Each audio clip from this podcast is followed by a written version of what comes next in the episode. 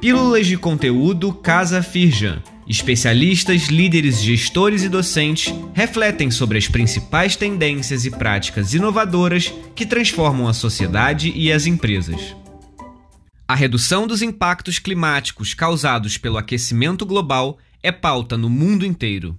Em entrevista à Casa Firjan, Gustavo Pinheiro fala sobre o potencial do Brasil e especialmente do Rio de Janeiro para assumir o protagonismo de uma economia mais verde. Ele é o coordenador do portfólio de economia de baixo carbono no Instituto Clima e Sociedade. O Brasil tem grandes oportunidades na transição. É um dos países que tem os menores custos de redução, né, de, de mitigação dos gases de efeito estufa. Ao mesmo tempo, uh, por a gente já ter uma matriz relativamente muito mais limpa do que o resto do mundo, com hidrelétricas, com uh, biocombustíveis, a gente teria um grande potencial uh, e muitas oportunidades em diversas indústrias, né? o desafio está realmente a gente ter uma embocadura né, do setor privado junto com o setor público para que a gente possa realmente fazer os investimentos certos e, e surfar essa onda da transição para a economia de baixo carbono. Então, o papel do Estado é primordial, assim, né?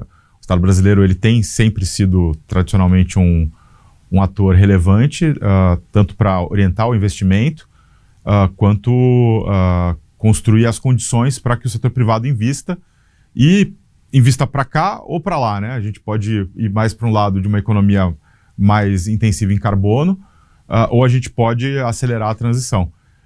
o, o, sina o Estado dá os sinais corretos pode acelerar também o setor privado né, nessa transição para descarbonização dos investimentos, dos portfólios dos investidores e, consequentemente, uh, orientar o investimento, principalmente industrial, para uh, setores de baixo carbono em detrimento dos setores né, que vão, ao longo desse século, uh, se desmobilizar, que são setores que emitem muitos gases de efeito estufa.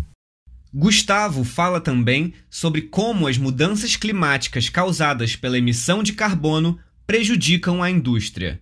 O especialista, no entanto, ressalta as oportunidades diante deste cenário. Já prejudicam. Né? A gente viu uh, há poucos anos atrás, né, 2014 a 2016, uma crise hídrica muito grande no país, que afetou toda a região sudeste. Uh, mais de um ponto percentual do PIB foi perdido por conta dessa crise hídrica. Uh, então a gente tem esse lado, né? Quando não chove, que é um evento já, né, um impacto da mudança do clima, uh, a gente perde PIB. E quando chove também, né? Porque inundam as cidades, a gente tem inclusive plantas industriais inundadas, centros de distribuição, toda a cadeia de logística fica prejudicada. Isso também gera grandes perdas para o setor industrial, que tem suas atividades ou paralisadas, ou atrasadas, ou seu custo de logística muito aumentado assim, e por um lado, né, tem esse, esses impactos todos da mudança do clima na indústria, uh, por outro lado, tem um grande mercado a ser explorado, né, de soluções para a mudança do clima, seja para mitigação de né, redução das emissões, uh, seja para a agenda de adaptação.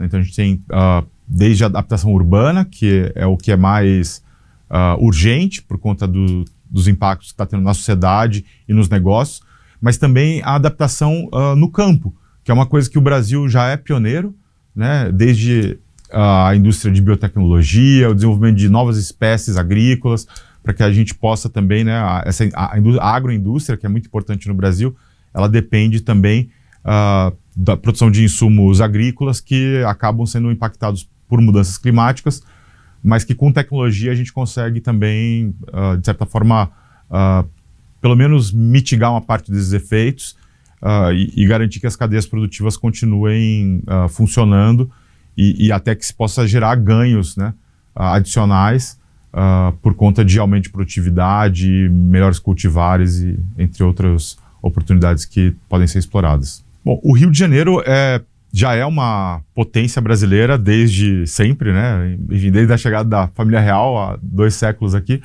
Uh, e nessa transição ele também tem um papel a, a cumprir. Né? O Rio de Janeiro tem desde o primeiro exemplo de infraestrutura natural, né, que é a Floresta da Tijuca, que é um ativo que foi restaurado para garantir o provimento de recursos hídricos, né, serviços ambientais uh, para a cidade.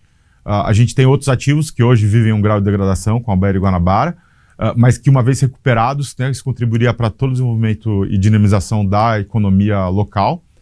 E o Rio é hoje o epicentro da indústria do petróleo, que é essa indústria que vai se descarbonizar. Então, por um lado, o Rio de Janeiro ele já é colocado como um alvo. Né? Ele tem que fazer essa transição, porque a principal indústria dos últimos anos ela vai transicionar. A, a vocação do Rio de Janeiro provavelmente não é petróleo. Né? O petróleo é uma coisa circunstancial. Quais são as vocações do Rio de Janeiro? O que, que né, o Rio de Janeiro conseguiu desenvolver ao longo de toda a sua história? Eu acho que essas potencialidades é que têm que ser exploradas. Energias renováveis é uma, uma agenda né, que pode ser desenvolvida, até principalmente em parceria com o setor de óleo e gás. Né? A gente já tem uma infraestrutura de plataformas, a gente pode instalar, por exemplo, aerogeradores offshore, é uma coisa que no Mar do Norte está acontecendo já. O Rio de Janeiro tem um grande potencial uh, solar também, né? Cidade que uma região que tem um, um, grau de insolação bastante alto. E não vamos nos esquecer, né, que é uma das primeiras atividades do Rio de Janeiro hoje, uma atividade industrial que está um pouco uh, em não tão mais pujante no estado, que foi também o setor de bioenergia. Né? O Rio de Janeiro foi um grande produtor de, de açúcar, principalmente na época ainda não, não existia o etanol. Ao, nos últimas décadas, né, esse setor se desestruturou no Rio e isso leva a um, uma deterioração das, da qualidade de vida no interior. Né? Muitos municípios do, do Rio de Janeiro hoje não têm uh, alternativas de produção uh, e a bioenergia poderia ser, voltar a ser, né, não o etanol tradicional, mas biocombustíveis de segunda, terceira, quarta geração, uh, até né, não de cana-de-açúcar, como algas. A gente tem diversas tecnologias que o Rio de Janeiro tem todo o potencial de explorar e, e aí sim uh, ajudar a liderar essa transição no Brasil e no mundo. Casa Firjan inovação para os desafios da nova economia. Viva o futuro hoje.